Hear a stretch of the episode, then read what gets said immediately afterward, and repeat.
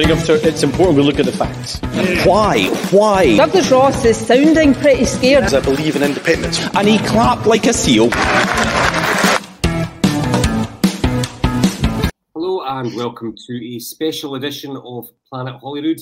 I'm Paul Hutcheon, political editor of the Daily Record. Now, if you hear the sound of carnage outside, that's because a political earthquake has struck in Scotland. Labour got, uh, well, they absolutely hammered the SNP in the Rutherglen and Hamilton West by election this morning. They overturned a majority of just over 5,000 with a majority of their own of 9,446. So a complete and utter rout. Joining me uh, this morning, um, if you want to know, I'm actually in a hotel room in Hamilton uh, after getting to my bed about 4.30. Joining me are Daily Record chief writer Anna Burnside and also the Scottish Daily Express editor Ben Borland. So, Anna, Hi. let's start with you. Um, let's just focus on Labour first because it was their night. Um, they won, I think, nearly 60% of the vote. There was a swing from the SNP to Labour of, I think, 20.4%. I mean, what a night for Scottish Labour. A fantastic night for Scottish Labour. I think they played the campaign very well. I think they chose a very good candidate, you know, a lovely young man. Well, he seems young to me, a teacher, a modern studies teacher in the constituency, very charming, very good at retail politics, a great asset on the doorstep. Um, I think they, so I think they chose very well there, and so they were off to a flying start there. The SNP tried very hard to paint them as complacent and oh, they think you know they're walking it and so on. Uh, that wasn't my experience. I was there a few times, um, speaking to people, obviously following the campaign. I I can't say I've I found that from Labour. I thought that they just ran a very straightforward, old school um, Boots on the Ground campaign. I was quite surprised to see that um, posters and, in windows and lampposts don't seem to be a thing for any party now. So there was no sign of them. But I think just in terms of getting their vote out, maximising, um, maximising their candidate and their national momentum, I just think they did. I, I think they did that very well.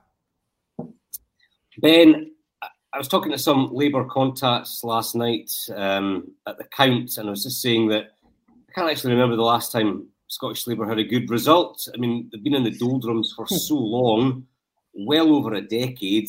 They've been the whipping boys of Scottish politics. If you go back to the 2019 European election, they came fifth. They nearly came sixth. I think they got 9% of the vote. Now they look like they're in the ascendancy, that they're back what do you think this seismic, pivotal result um, says about Labour's general election chances in, in Scotland? Um, I think it says an awful lot about Gem- Labour's general election chances, both in Scotland and in the UK. Um, I've been following. I, I, wasn't at the count like you, Paul, so I, I admire your uh, uh, bright spirit this morning, but um, I've been following it very closely since since first thing, and I think in typical fashion, I think the UK media is a bit slow to catch on here. Um, we, we all remember the previous by-elections this year, and they were treated as huge, huge news stories. Arguably, this is bigger because it suggests that, or it confirms that Labour is is back in Scotland. It's on course to win 20 plus seats north of the border. And uh, for, for every Scottish seat that Labour wins, it, it minimises the number of seats needed down south. Uh, if, if Labour comes back in Scotland, Keir Starmer's path to Downing Street looks much, much clearer uh, Keir Starmer needs Scottish seats to be prime minister, and the fact that the, the, UK news media hasn't caught on to how huge this is, I think um, you know that, that's on them. But this is this, make no mistake, this is bigger than Uxbridge, this is bigger than Selby, this is bigger than all those other by-elections because this suggests Labour will win 20 plus, possibly 30 seats next year in Scotland. And that just, you know, that, that, that clears the path for Keir Starmer. And I, I'm sure people will recognise it eventually, but I think I think we all know, and Keir Starmer and Anas Sarwar certainly know that, that this, uh, you know, this is big. Um, Anna, Keir Starmer is going to be in the constituency, I think, about 10 o'clock. Uh, he'll be leading or addressing a victory rally alongside uh, Anas Sarwar and the victorious candidate Michael Shanks. I mean, in the past, I think UK Labour leaders have probably written off Scotland uh, after the referendum because, you know, really slim pickings. Do you think that Starmer will look at Scotland and think, uh, as Ben just outlined, that this is the path to Downing Street? If I can make big gains here, it's so much easier to topple the Tories. I think they have to. I mean, it's astounded me in recent ish years how Labour has just kind of gone, okay, Labour nationally have just gone, okay, that's it, busted flush, gee up. Um, that seems to me a crazy, crazy strategy. Um, and so I'm very pleased to see Labour nationally, um, UK wide, taking this seriously, realising the potential that this unlocks for them. It seems to me these are much easier, in a lot of ways, these are much easier wins for them. You know, these are seats, a lot of seats that the the SNP history with them don't go that deep. I mean, I think this seat in particular has swung. I mean, it's changed in the past three general elections. It's maybe not 100% electorally a typical seat. I think demographically, it's a very typical Scottish seat. You know, you walk down Rutherglen High Street and it's like being in so many towns in Scotland. It's got all the same features. You know, it's got a co op it's got kind of smallish chains. It's got the housing stock that you see throughout Scotland. It just feels to me like you could kind of be, you know, if you weren't paying attention, you could think you were in Perth.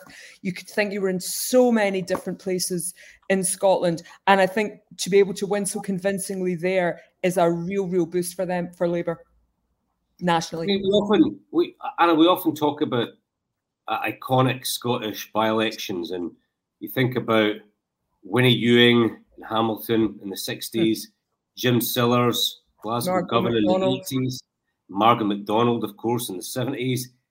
Should we see this victory in, in Rutherglen and Hamilton West in this light? Is it uh, of the same bracket, do you think? I think maybe not. I don't know. Michael Shanks may go on to do great things. Maybe not in terms of him and his personality. I think just generally in a, a what the young people would call a vibe shift in a in a change in, in mood yes i do think so i think this is this will be looked at as um, a tipping point. Sorry to use so many horrible meeting words in in one podcast but i think it is i think it does look like it and feel a bit like a tipping point um, for labor yeah. Ben we've mentioned uh, or we, we focused on the winners so far. Let's talk about the losers the snp I mean, there's no two ways about it. It was a catastrophic, disastrous night for Humza Yousaf's party. I mean, usually in an election, there's some sort of silver lining, and they, they seem to be clinging to the fact that turnout was so low. But it, let's imagine you're an SNP strategist, as unlikely as that, that may sound. How would you spin this result?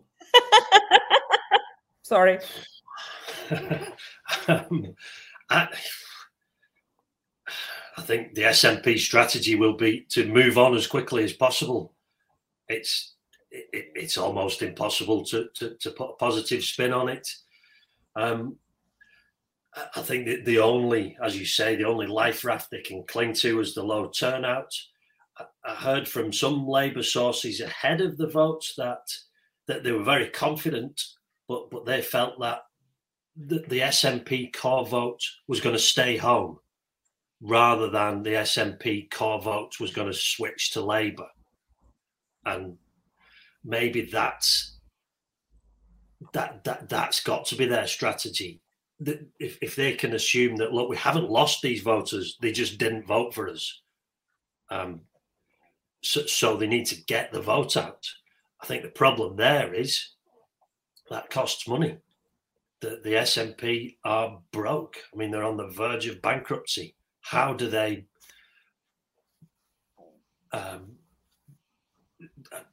you know, how, how can they replicate a big campaign like they've had in, in Rutherglen? You know, they, they threw everything at this. Humza Yousaf was there a lot. All mm-hmm. the big guns from Holyrood were, were there a lot. The cabinet secretaries were out on the street delivering leaflets. You'd almost think they didn't have uh, a devolved administration to run. They've spent that much time campaigning in in in, in actually handing out. I mean, this is how desperate they are. You've got I've seen photos of, and, and the, the entire group are all cabinet secretaries or ministers going around knocking on doors, handing out leaflets. They, they don't seem to have any volunteers anymore. Um, hmm. so how how do they how do they push a general election campaign when they're so skint and, and get this core vote out? But that, that that's the only silver lining, which is that if they can persuade the SNP voters who stayed home to, to vote next year, they, they might stave off a wipeout. I, I don't see any other way of avoiding that. I think as well that the problem is, and Blair McDougall made this point in the, the former Better Together chief in, in his blog that he wrote in the early hours, that this sends out the message to Labour slash SNP supporters in Scotland who maybe kind of waver between the two. It's this sends out the message that if you want to replace the Conservative government, if you want Keir Starmer to be PM and not Rishi Sunak, vote Labour. Voting SNP w- will do nothing next year if you want a change of government, and this just com- confirms that. So it, it's it's a terrible night for Humza Yousaf. All, all, the SNP can do is hope that something comes along soon, some something positive rather than something incredibly negative. Something comes along soon to to shift the conversation on. Uh, I don't know what that could be. I mean, they've got the conference coming up next weekend.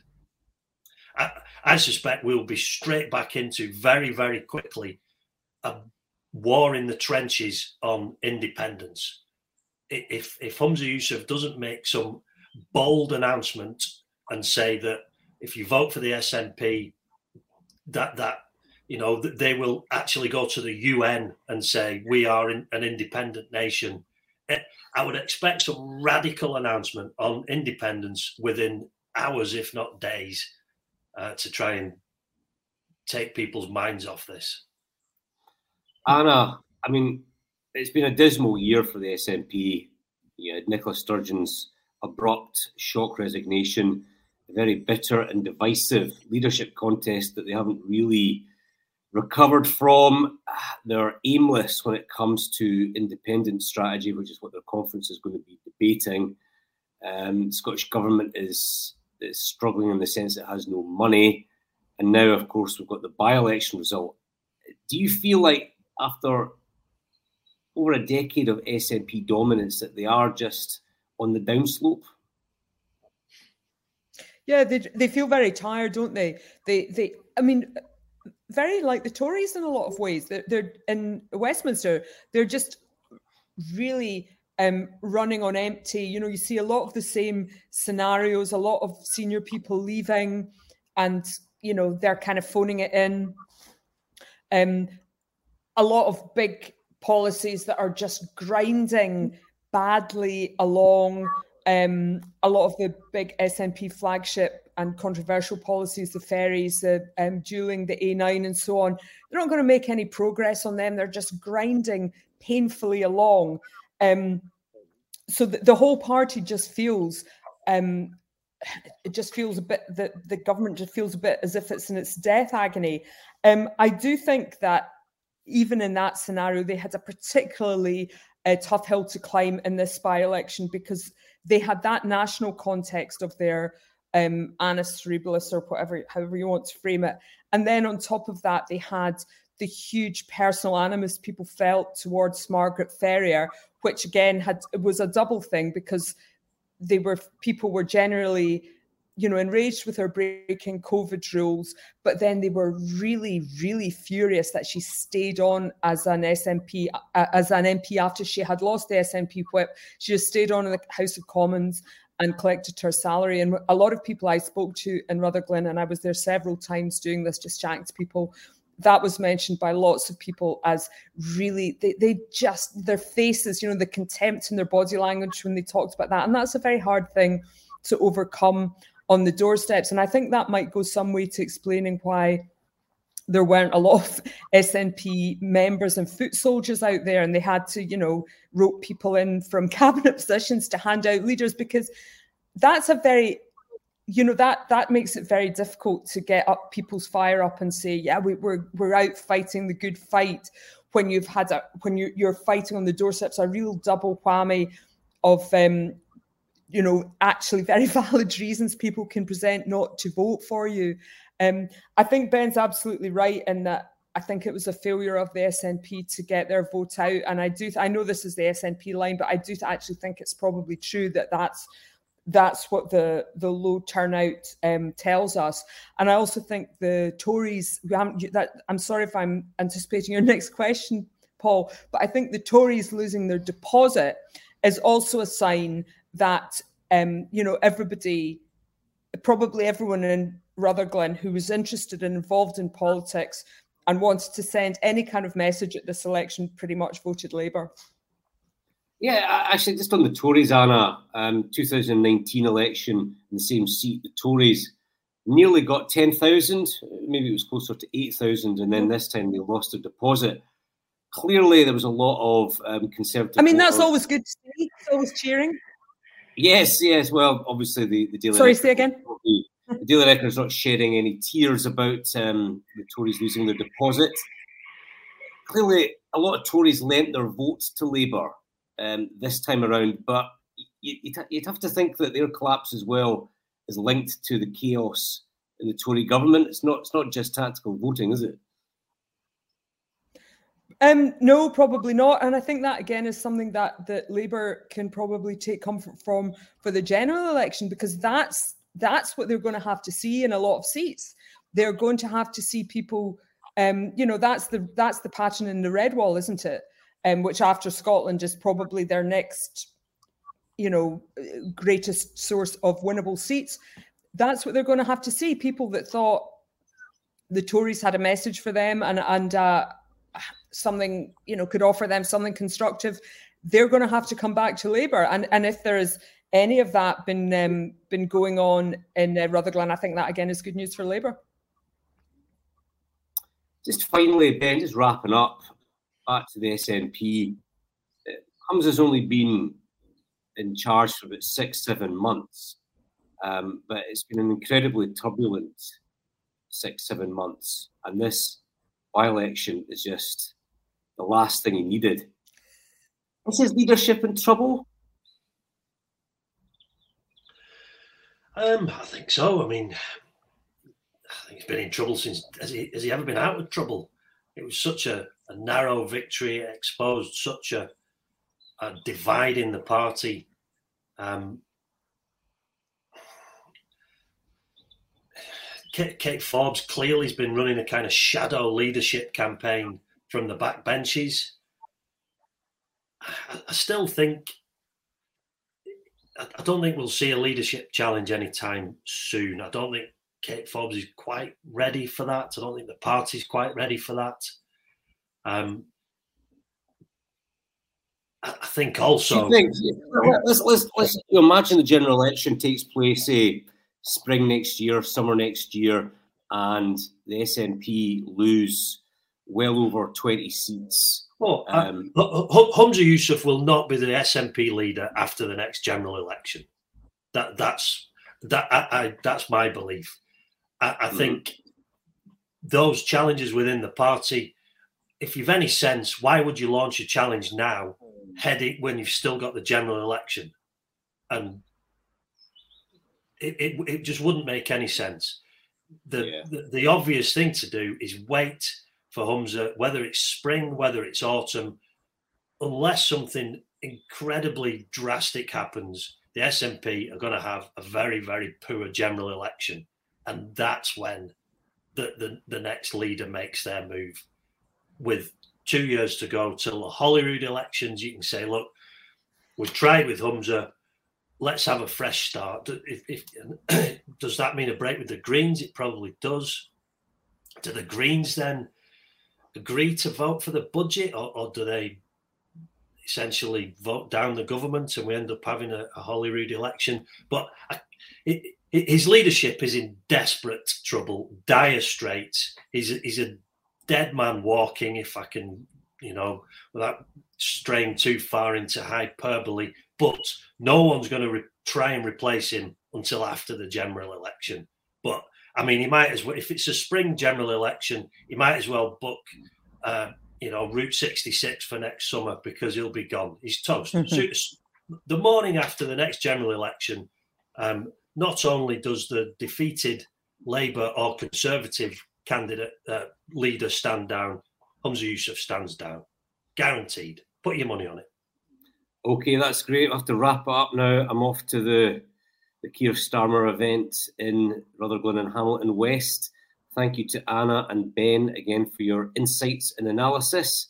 Um, what a day in Scottish politics. Um, we'll be back next Thursday, and I hope to see you all then. Thank you. Bye. It's important we look at the facts. Why? Why? Douglas Ross is sounding pretty scared. As I believe in independence. And he clapped like a seal.